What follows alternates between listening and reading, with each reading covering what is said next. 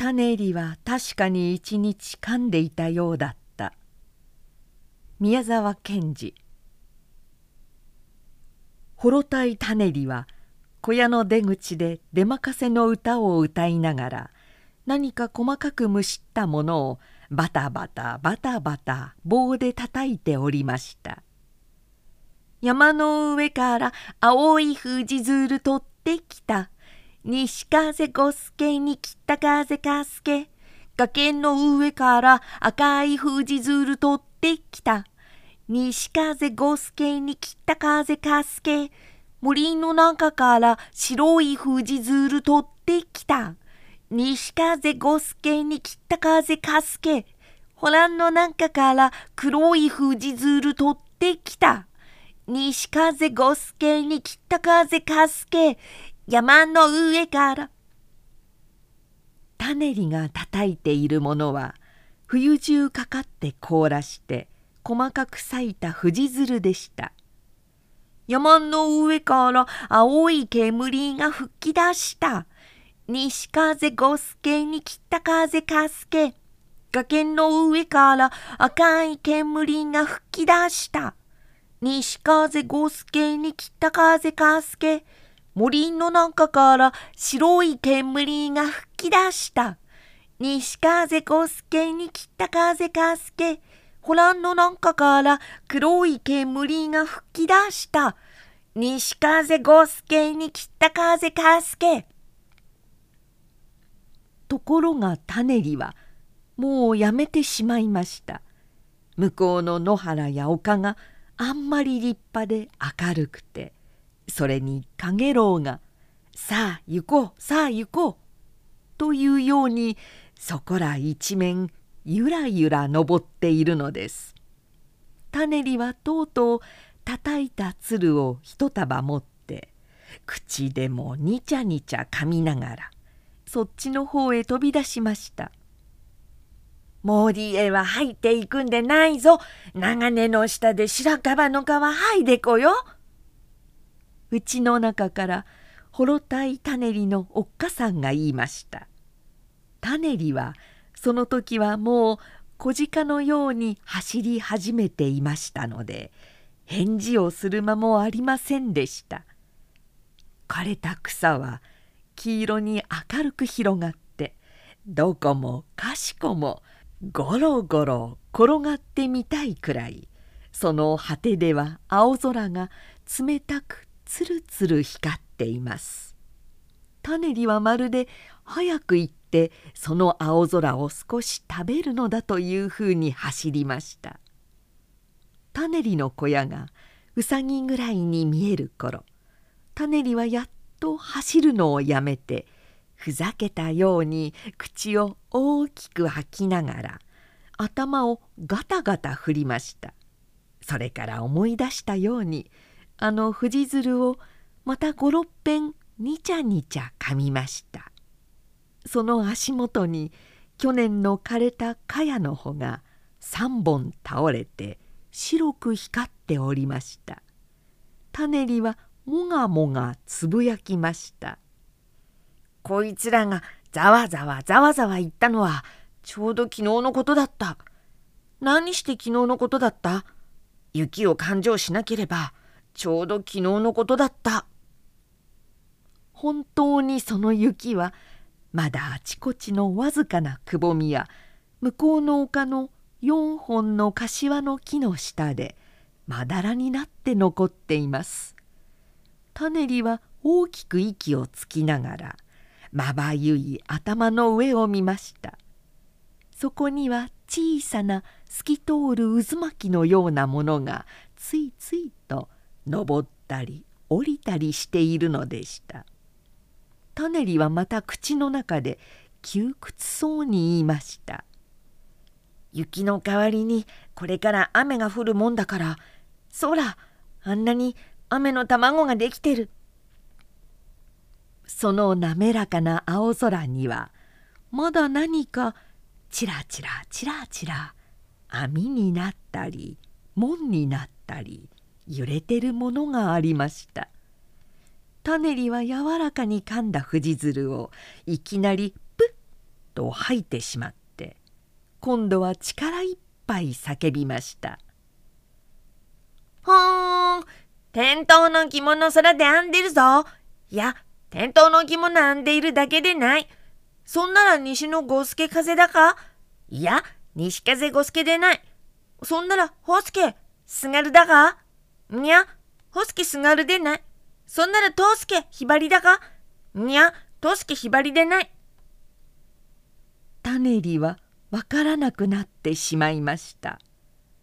そこで仕方なく首を曲げたまままた藤鶴を一つまみ取ってにちゃにちゃ噛み始めながら枯れ草を歩いて行きました。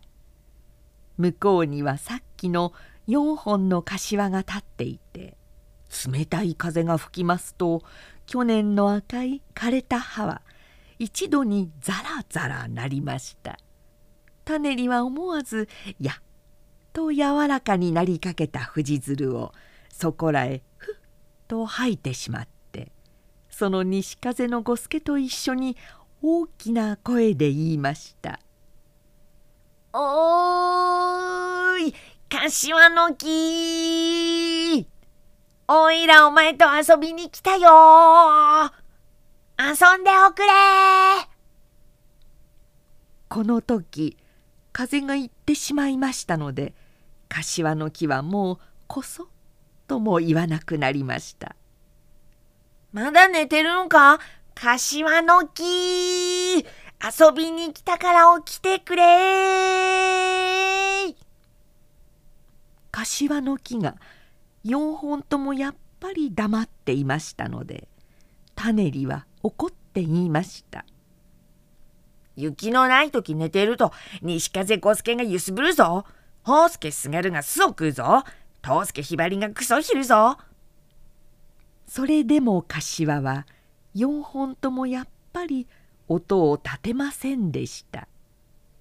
種利はこっそりつま立てをしてその一本のそばへ進んで耳をぴったり茶色な幹にあてがって中の様子をうかがいました。けれども中はしんとしてまだ目も歯も動き始める模様がありませんでした。来た印だけつけてくよ。種利は寂しそうに一人でつぶやきながらそこらの枯れた草棒をつかんであちこちに4つ結び目をこしらえてやっと安心したようにまた藤のつるを少し口に入れて歩き出しました。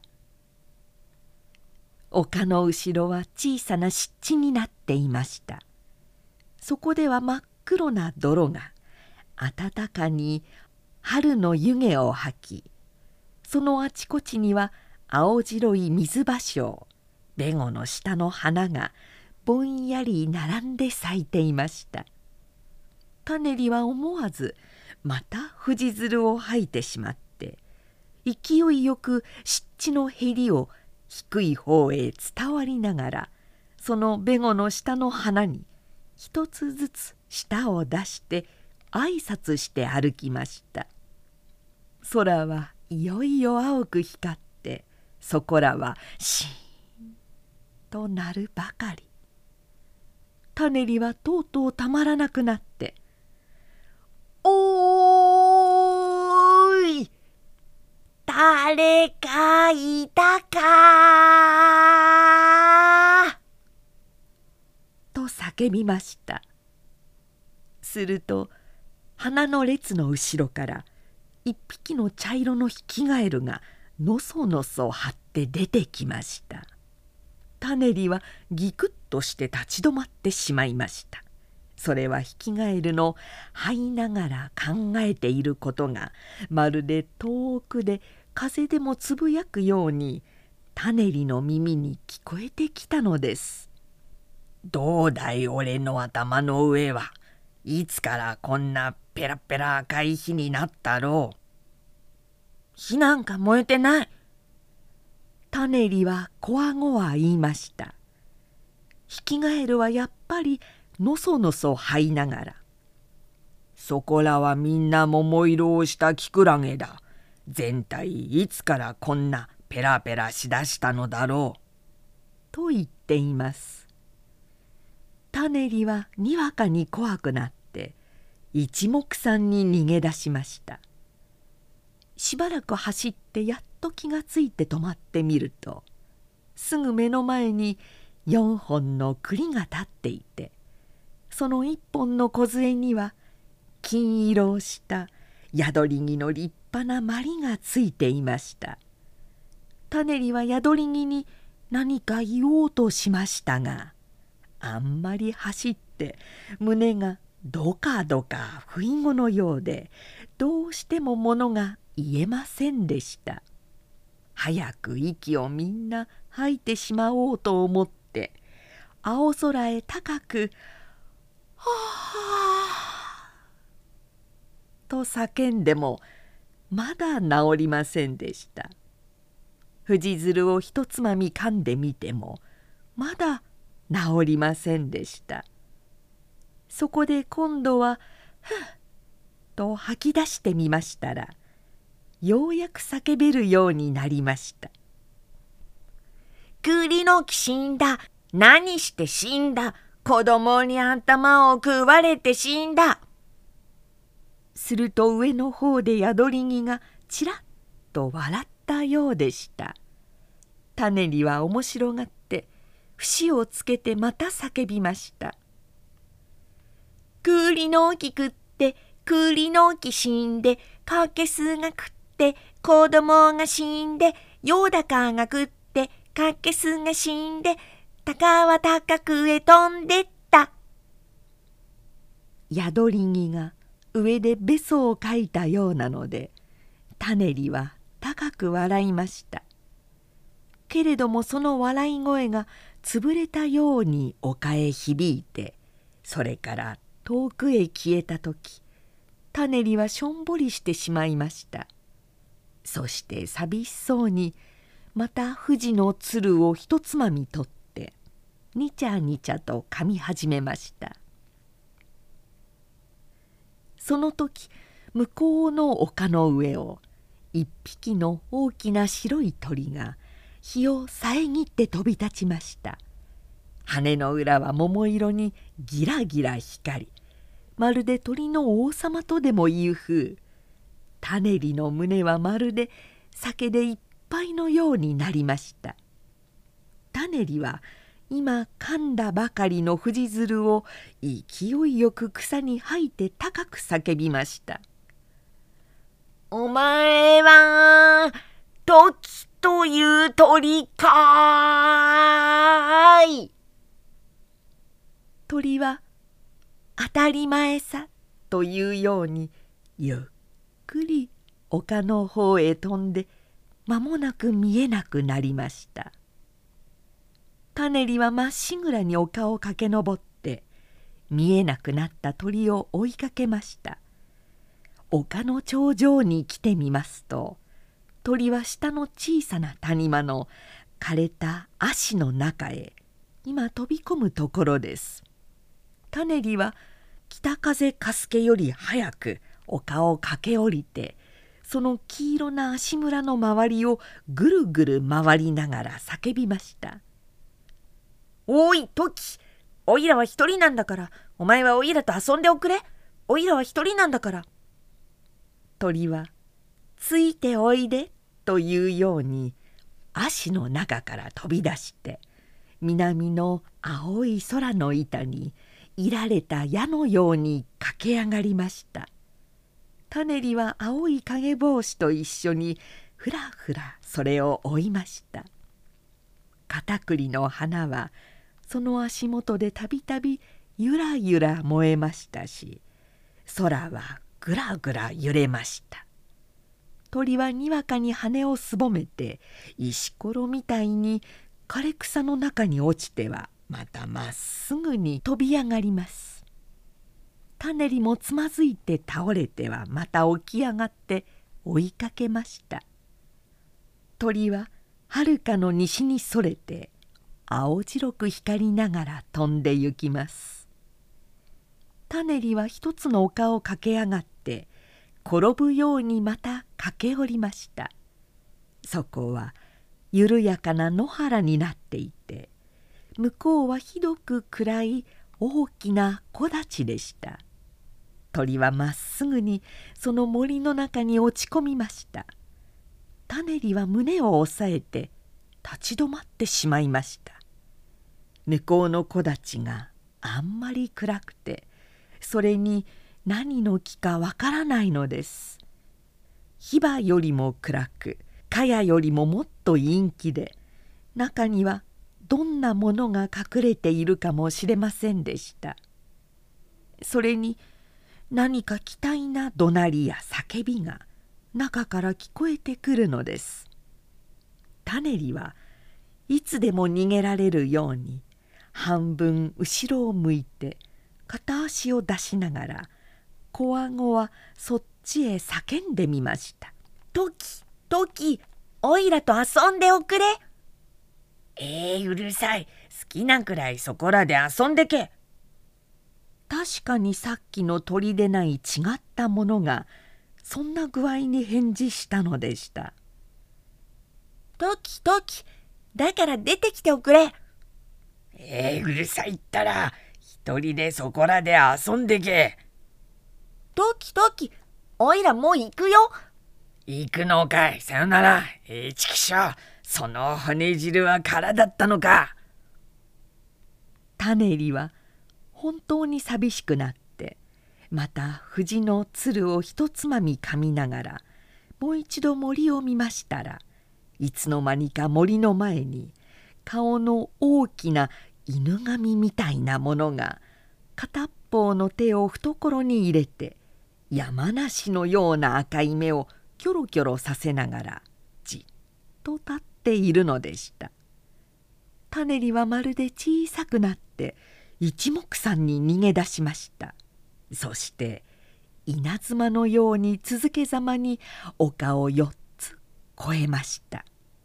そこに4本の栗の木が立ってその1本の梢には立派な宿り木の鞠がついていました。それはさっきの宿り木でした。いかにも種リをバカにしたように上でキラキラ光っています。種リは具合の悪いのをごまかして「栗の木起きろ!」と言いながらうちの方へ歩き出しました。日はもうよっぽど西に偏って丘には影もできました。片栗の花はゆらゆらと燃えその葉の上にはいろいろな黒い模様が次から次と出てきては消え出てきては消えしています。種リは低く読みました。伝統は丘の上家の向こうの方へ隠れていってまた登る。そして隠れてまた登る。